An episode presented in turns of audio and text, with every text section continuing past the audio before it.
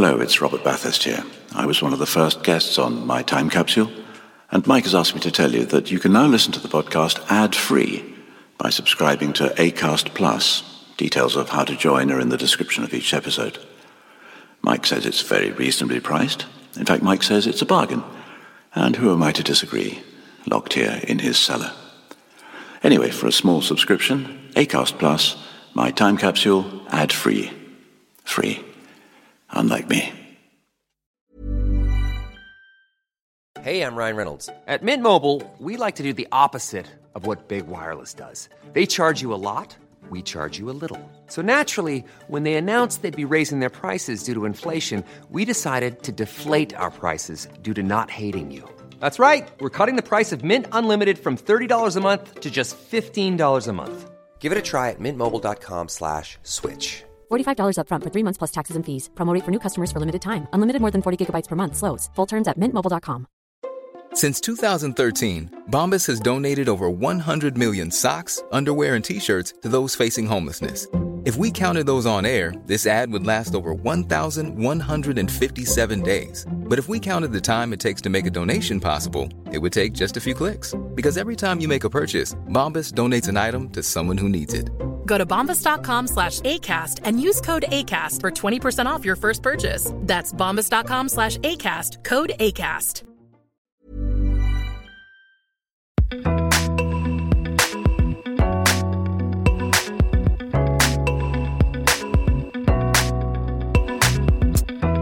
Hello, and welcome to My Time Capsule.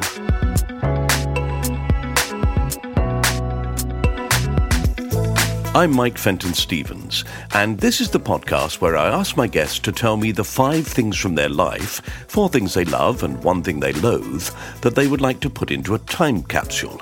The things they love to preserve them, and the one thing they loathe to be rid of it, so that they never have to think about it again. My guest in this episode is the actor, comedian, novelist, and playwright Nigel Planer, who even after 40 years is still remembered as Neil from The Young Ones.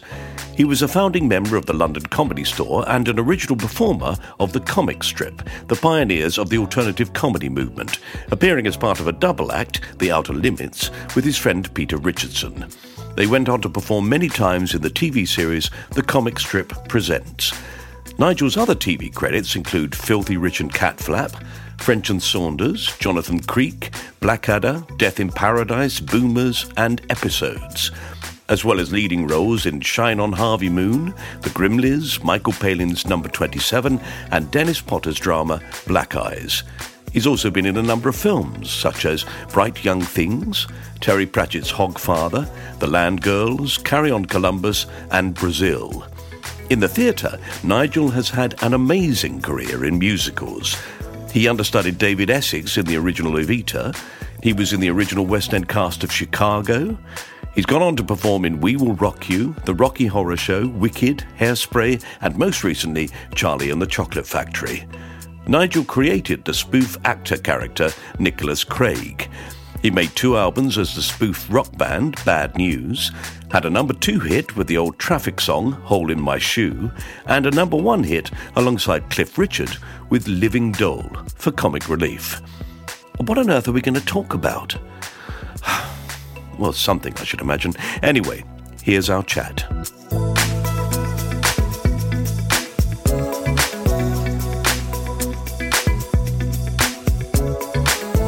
Let's talk about the five things that you need to put into this time capsule. So the first thing is the River Thames. I don't know how we fit that into the capsule, and it is a moving thing at all time, which is its main quality is that it moves. I've uh, lived by the Thames for many years. I've lived on the Thames for five years on a big lighter barge in Chelsea, which was wonderful. A 1947 police customs barge with a with a wooden construction on the top. It looked like a sort of Noah's Ark. Yeah. And I've lived in a lovely flat looking down over the river for years in the Hammersmith area. So I'm quite happy to just sit there watching things go by. Yeah. And I far prefer it to going to the seaside. It moves. Hmm. So anything that might, it sort of tells you anything that might be a problem today, it will have moved on. It's uh, the essence of what time is, how to be patient. The river remains the same, but the water's flowing through it. It's never the same water. Yeah.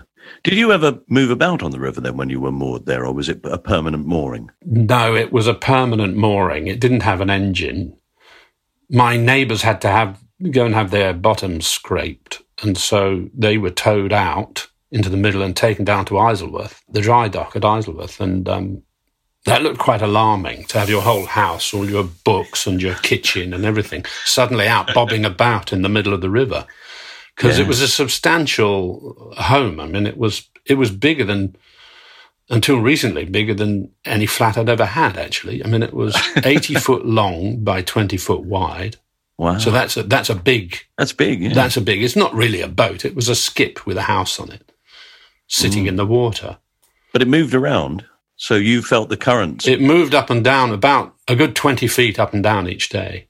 I can see the attraction then, the attraction of of, of that idea that you, you watch everything constantly change. Yeah, yeah. It's a good reminder, isn't it, of the fact that that you know, what is here now won't be here tomorrow. Yes, but there's also the fact that it remains the same mm. because it's the same river. So you can. I get excited by the historical aspects of the bridges in London. You know, if I'm walking into work because I live just south of the river, I can walk over the bridge, and I, I I love that. Looking at St Paul's and the Robert Hooke churches and all of the up to Drury Lane when I was working at Drury Lane, the little alleys and the the, the, the streets, you think, how similar is this to the way it would have looked in, you know, 1703? Mm.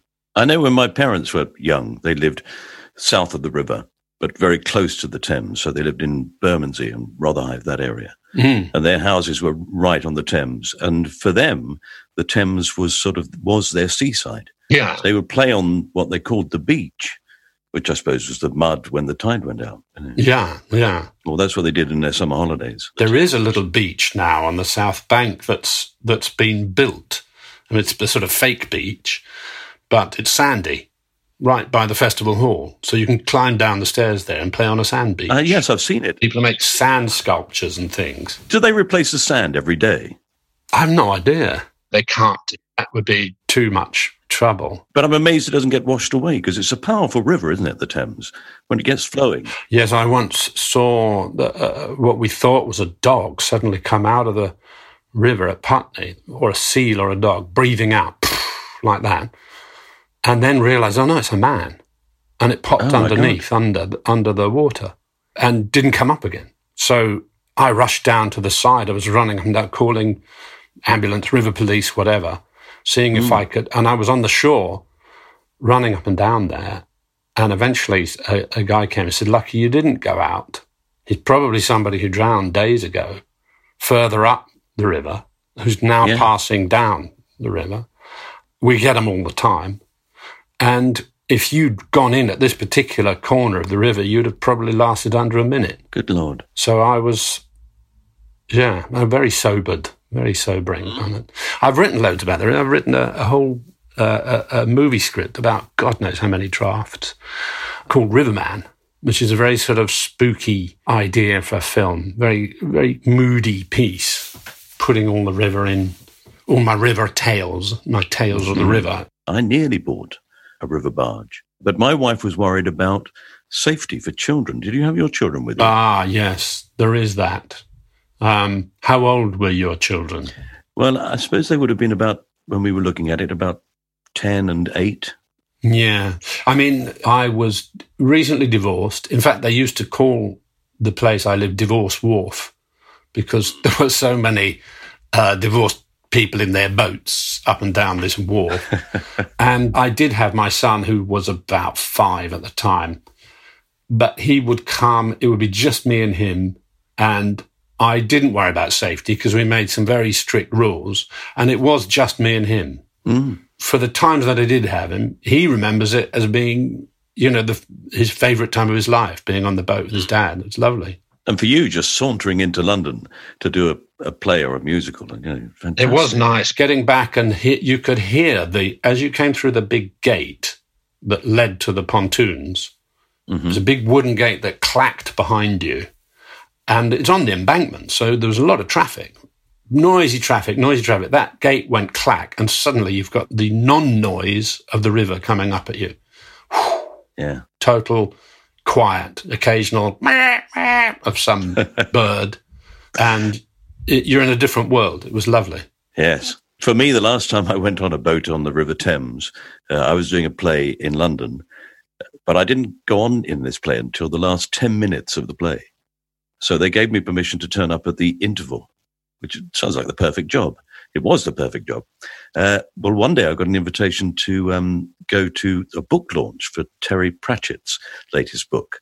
I really liked Terry Pratchett, so uh, I went to this thing, and it was on a barge on the on the River Thames, and everybody was standing around having drinks, and I was having orange juice because I was going to go into a play, and it was about um, half past eight. So I thought, well, I've got half an hour, and then I'll go up for the interval, and uh, uh, suddenly the boat started moving. I said to the man, "Where are we going?" He said, "Down to the barrier." I said, "No, I can't. I've got a play to do." And they actually, to oh, thank goodness, Threw you overboard. they should have done. They brought it back alongside, and I jumped off.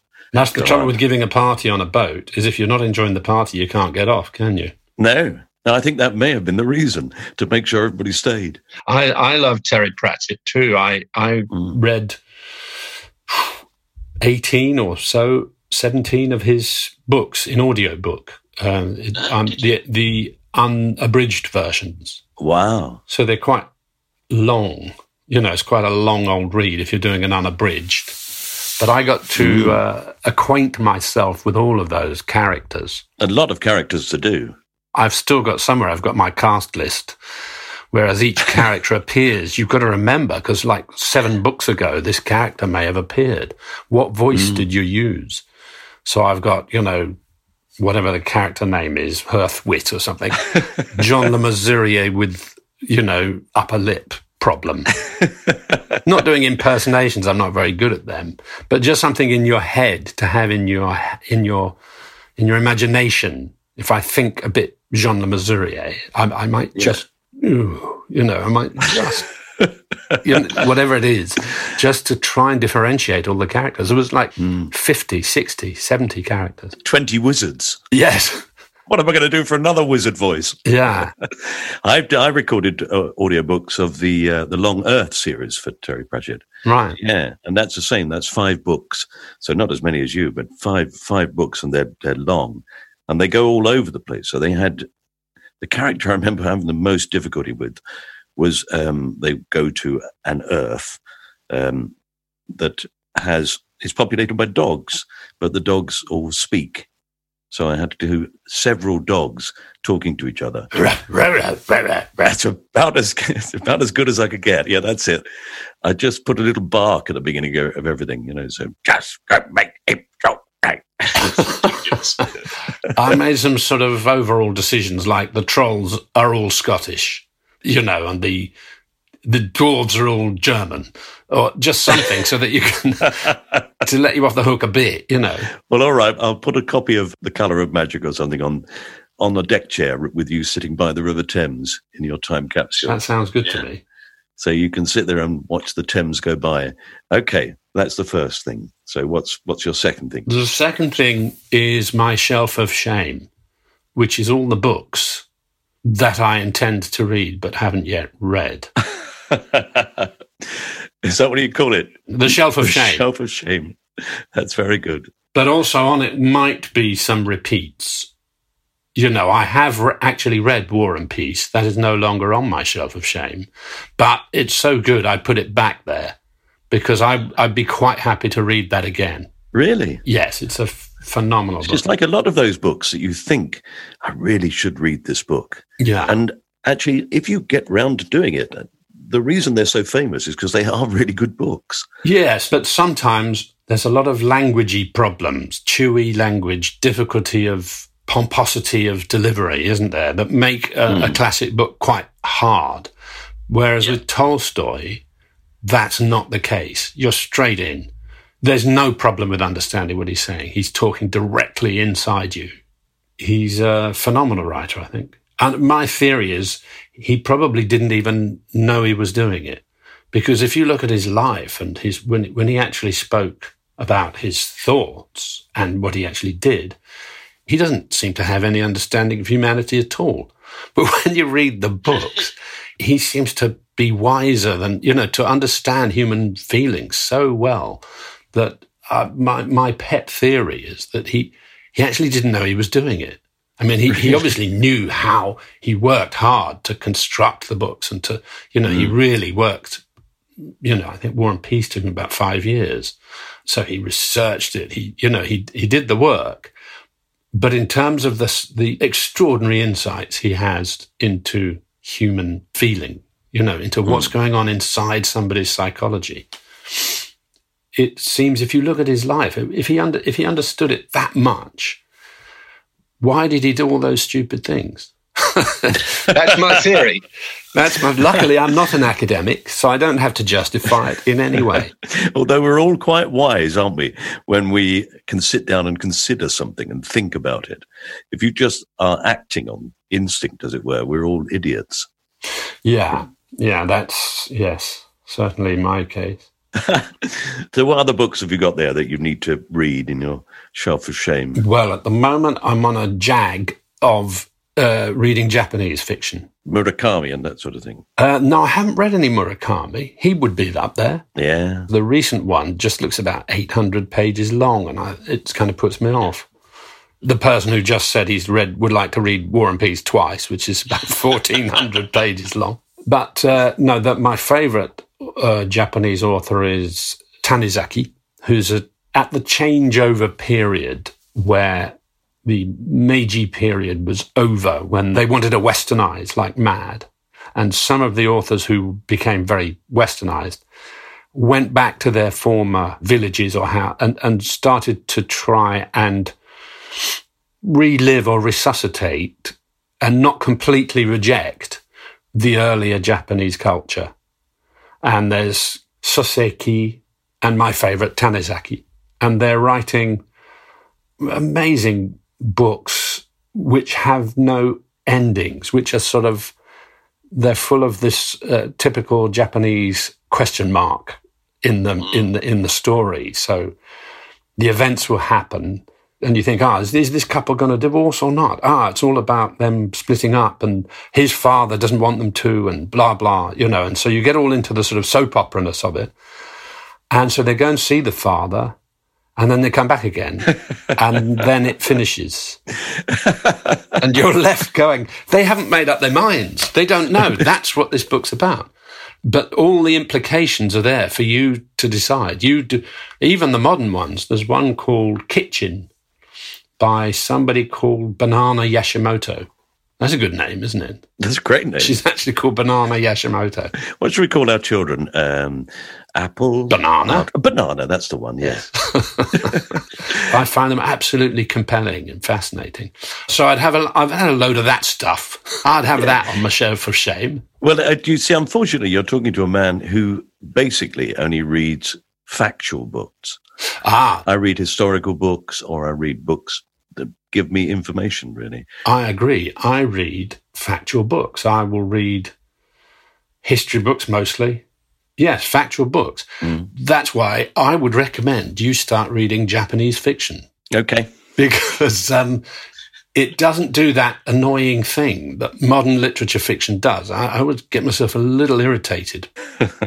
like watching the same drama series on telly all the time they go in phases, don't they? This year it was all younger men with older women. So I read somewhere that that uh, the death of the um, the great American novel uh, happened when Viagra was invented, because most American novels were written by old men who were decrying the loss of, of their virility. I, I, I sort of agree. Uh, Philip Roth and things. I I can't ever enjoy it because it always seems like he's just writing, saying, "And then I shagged this other woman." And then I shagged another one. and then I, you know, I just, you can't, yeah. I'm unstoppable. Although, having said that, Saul Bellow did write one of my favorite books all time, the one he won the Nobel Prize on, and it's called Seize the Day. And it's mm. lovely and short, and it's tragic and excruciatingly painfully embarrassing. You know, it's it's Hmm. about a young guy who lives in a hotel that his father owns, and he's humiliated every day by the success of his father. It's just it's excruciating. I mean, the way I'm talking, it sounds like I, I'm a huge fiction reader, but I'm really not. Most of the time, I read history books. That's why you've got a shelf of shame. Yeah, yeah, exactly. So um, you don't need the Terry Pratchett to sit by the river. You've got all these books to read. Yeah, I've got I've got a, a lot of reading to do. It's going to be a lovely day. It is because of my. My third thing, If it's a fishing net, No, it's not fishing. okay. Okay, we're going to take a short break for a moment to bring you some adverts. We'll be back in the shake of a lamb's tail. Cool fact a crocodile can't stick out its tongue. Also, you can get health insurance for a month or just under a year in some states. United Healthcare short term insurance plans, underwritten by Golden Rule Insurance Company, offer flexible, budget friendly coverage for you. Learn more at uh1.com. Cool fact a crocodile can't stick out its tongue. Also, you can get health insurance for a month or just under a year in some states. United Healthcare short term insurance plans, underwritten by Golden Rule Insurance Company, offer flexible, budget friendly coverage for you. Learn more at uh1.com. When you're ready to pop the question, the last thing you want to do is second guess the ring. At Bluenile.com, you can design a one of a kind ring with the ease and convenience of shopping online. Choose your diamond and setting. When you find the one, you'll get it delivered right to your door. Go to Bluenile.com and use promo code LISTEN to get $50 off your purchase of $500 or more. That's code LISTEN at Bluenile.com for $50 off your purchase. Bluenile.com code LISTEN. Welcome back.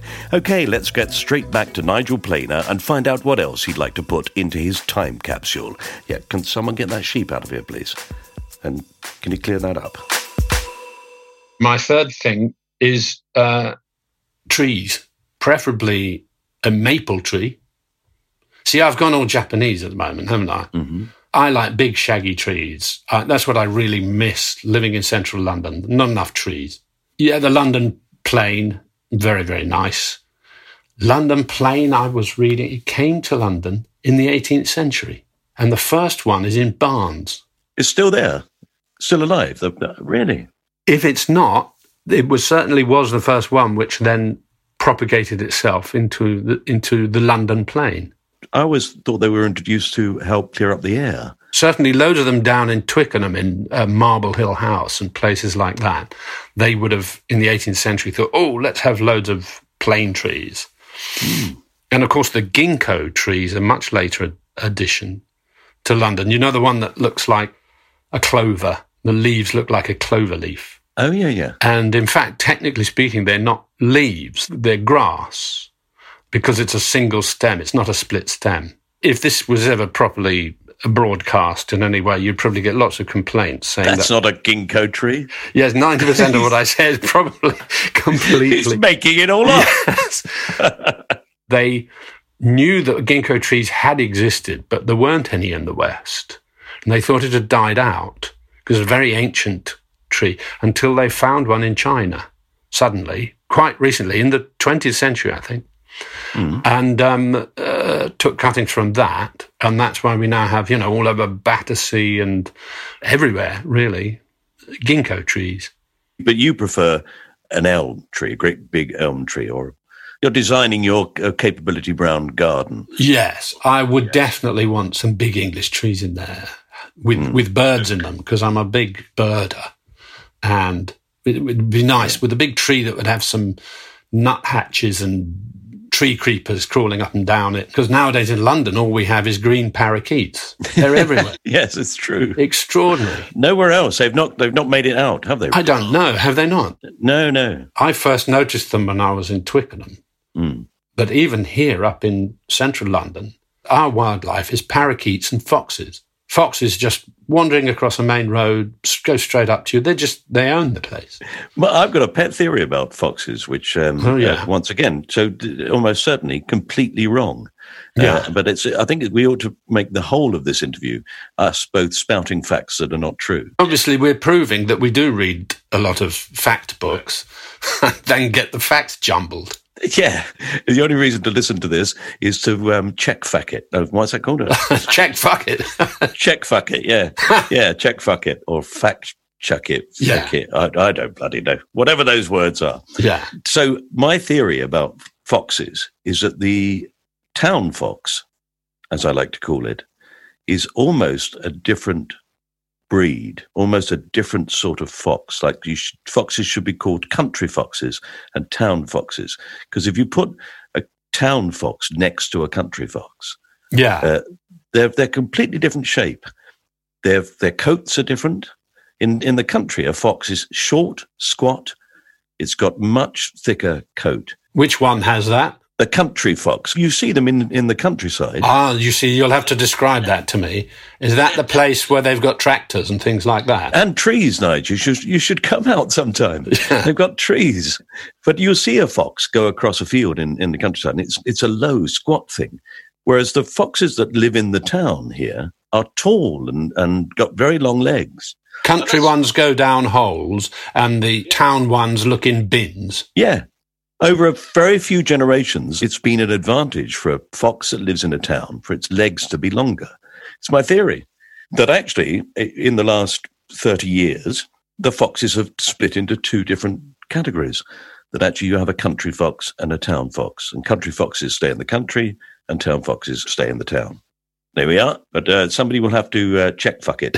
well, I think um, I think we've strayed rather a long way from trees, but then you know, no, not necessarily the countryside. But trees, it's what you really miss. And I have to make the effort to Hmm. go somewhere where I'm going to have e- even just a day with some trees, you know, uh, trees all around. That's the one thing I really do miss uh, living in central London. I've been working with um, Adrian Edmondson the last couple of years. We've been writing plays, and I c- would leave his house and I walk home through Hyde Park, Green Park, and St James's Park. Perfect. But it's three parks in a row, which is yeah, it's very nice. But um, it's not quite the same. Right, fantastic. So at the moment, we've got you sitting reading your Shelf of Shame next to the River Thames with some beautiful oaks and elms and really quite huge English trees. You're building yourself another world, aren't you? I there? really am actually, yes. Hmm. And which leaves the fourth thing. Uh, I am building a world. I didn't realize because I could be quite happy in this world with this uh, fourth thing, which is mainly it's olive oil, and the and the other parts of it are garlic with the olive oil, and the third part of it is marmalade Are you saying you put marmalade and olive oil on your toast? on the same bit of toast. Yes, Really? I would definitely recommend it. I'm going to try it. You know, marmalade's never quite bitter enough, is it? You know, especially more the more commercial brands. It's too sweet. It doesn't have that real twang that good marmalade should Yeah. have. Well, try it with olive oil instead of butter on the toast, and then you ah. get the proper sweet and bitter feeling at the same time. It's marvelous. Mm. You know the way people in restaurants nowadays they serve you some bread and then they serve you a little bowl of olive oil, and everybody Yes. sits there dipping their bread in the olive oil, and you know that kind of idea caught on with me. I just thought, well, why aren't we doing that anyway? What what what is all this spreads, butters, spreads? Why not put the olive oil on? Because that's your favorite. That's my favorite thing is the olive oil. I like olive oil with um, quite crunchy salt, so rock salt. Yeah, that's nice. Yeah. Yeah. a good olive oil is there's Hmm. nothing to beat it. And also, again, you get the feeling, you know, this has been going a long time. Yeah. And the, the Romans brought the olives to Spain. And some of those trees, if you're in Spain, some of those trees, they say that's a thousand year old tree. I don't know, maybe they're older than that. And it's still giving olives off. The, uh, there's an incredible feeling that this is what this is what stuff would have tasted like in Roman times. This is the this is the stuff of life. You know, this is what European civilization, if you like that, has, has been built on. This uh, is olive oil. It's the best for cooking. You can put it in your hair. you can wipe it on you. You know, it's it's it's an it's an all-purpose, brilliant thing. Olive oil. Yeah. My cousin uh, makes his own olive oil, and he gave me a bottle of that, and it was incredibly peppery. I mean, really hot. Uh, yeah, yeah. But I, I love the, the different flavors of olive oil. I could quite happily do without all dairy products, but olive oil, you couldn't do without that. You can feel it sort of oiling your joints. You, it's, it's like car oil for humans. so, have you got a particular favorite country for olive oil? Well, I would have said Spain because there's a place I've been in the in the middle of Spain, Almedinilla, where they get all the local award-winning olive oils, and mm-hmm. they give it to you for breakfast. They say, "Now this oil is this one. This is award-winning for the area. This one's this one, and today I'm going to give you this oil." And it's done like almost like specialty wines. Do you speak Spanish? I'm learning it. Yes. I think I read somewhere that you you performed in Spain. Did you? In Barcelona. I. I um, it's a bit weird. The um, the young ones are still playing there. The young ones is huge in in Catalonia in the in the northeast of Spain in in in the the state of Catalonia, Barcelona, Tarragona, and the guy who did the translation is an Englishman who's half Catalan, speaking Catalan, and he works for TV3 there, and did the trans. He's a really good comedy writer, and so the, their version of the Young Ones in Catalan is particularly good, and it had particularly good dubbing artists. But as a result, it's huge out there. So when I go there, I got invited to do a travel program all around Catalonia by TV3, Catalonian television. And so I got to know quite a few people and I got to know him and I I got to know the voice as well. I had to do sort of presentations for this program. I got to know the voice of the guy who dubbed me. Because if I did my Neil voice, nobody knows, nobody recognizes, you know, in this country, no. you'd say, oh, hello, you know, everybody knows that's Neil. Nobody knows it because they, they hear, if I do it, I'll do it for you now. I go, oh, Malkarma, Malkarma un altre cop. That's how he talked. Potseria muskim Maurice. He talks in this weird, and it, but it works brilliantly when you see it on the screen. It works really, really well. But so I can get a laugh doing imitations of the guy who dubbed me in Barcelona. That's amazing. It's bizarre. But anyway, so I, I, I went there and they invited me to do a sort of evening with show. So I did that. Um, and then the guy, uh, Francis Humble, is the name of the guy who did the translation. He translated a play I wrote called On the Ceiling. And that's still on in Barcelona now. It's a wow. it's a two hander comedy play about the guys who did the plastering on the Sistine Chapel, and they get fired by Michelangelo. It's all based in reasonable historical fact. If it's got facts in it, I'll, I'll be okay. I like facts. Yeah. Yeah. Well, it's about these two guys. They did exist, Lapo and Lotti. They did exist. They were employed by Michelangelo. They were fired by him. And in my version, they sneak back in to the Sistine Chapel to try and chip their bits off. Um, anyway, it's still going in Catalonia. And in fact, it somehow works better in Catalan than it ever did in English because mm. they're more temperamental. They're more they get into it more than English casts did. Although they were great, the English casts, but that somehow it really found its home in Catalonia.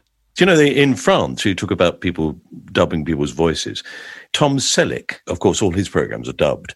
But uh, understandably, if you look at Tom Selleck's face, you would imagine that he was a big, gruff, man. So in fact, they they have a, a Frenchman.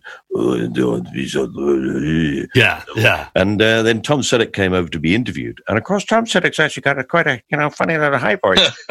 Everybody, what what the hell is wrong with him? Yeah, Clint Eastwood also had a quite a high voice, didn't he? Make my day.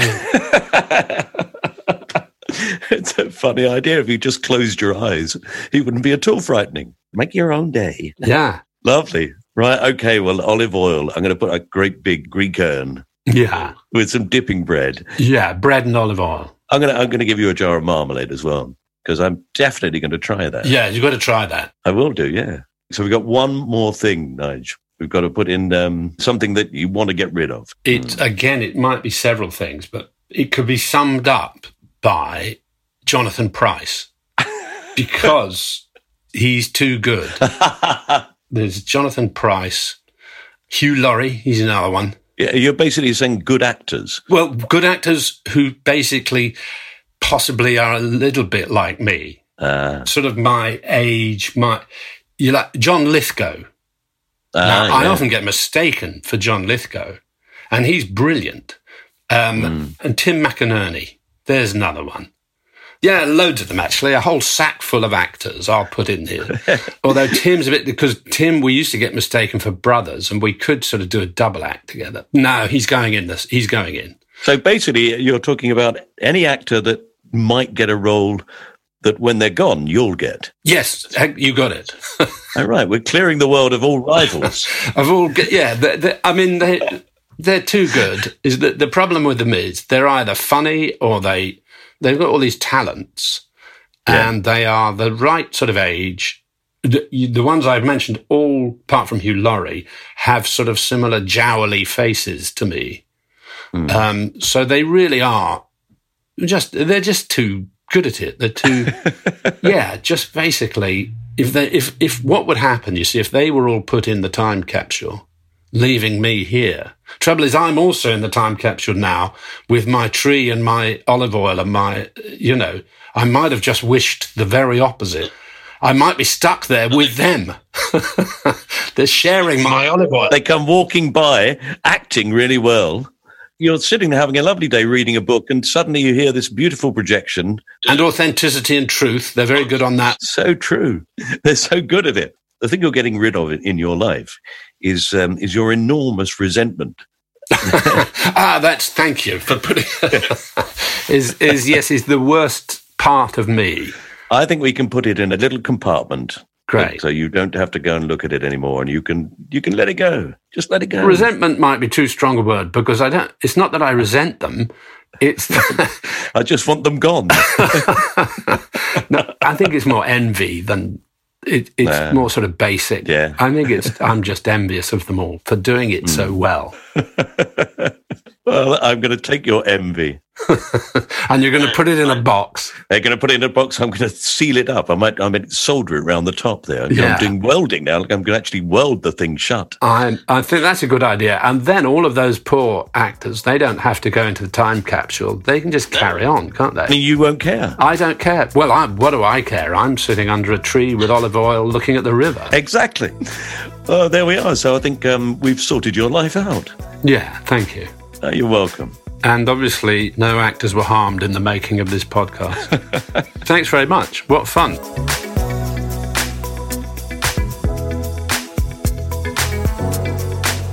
You have been listening to My Time Capsule with me, Mike Fenton Stevens, and my guest, Nigel Planer. If you'd like to hear more, you can subscribe to this podcast. Well, you can subscribe to all podcasts, but please subscribe to this one, and you'll get all new episodes as they're released. You just click subscribe on Acast or wherever you prefer to get your podcasts. And if you get the chance to rate the show or leave a short review, we'd be very grateful. You can keep up to date with everything we're doing on My Time Capsule if you follow us on Twitter, Instagram, or Facebook. You just search at MyTCPod or Fenton Stevens. This podcast was produced by John Fenton Stevens. The music is by Pass The Peas Music, and in fact, you can hear the full track without me babbling all over it if you look for My Time Capsule theme tune on Spotify. This has been a cast off production. So until next time, I'm off to sit under a tree and contemplate the wonders of nature. Ah. Yeah, I'll just check the weather forecast. Um, oh, lightning. I'm sure it'll be safe. Bye.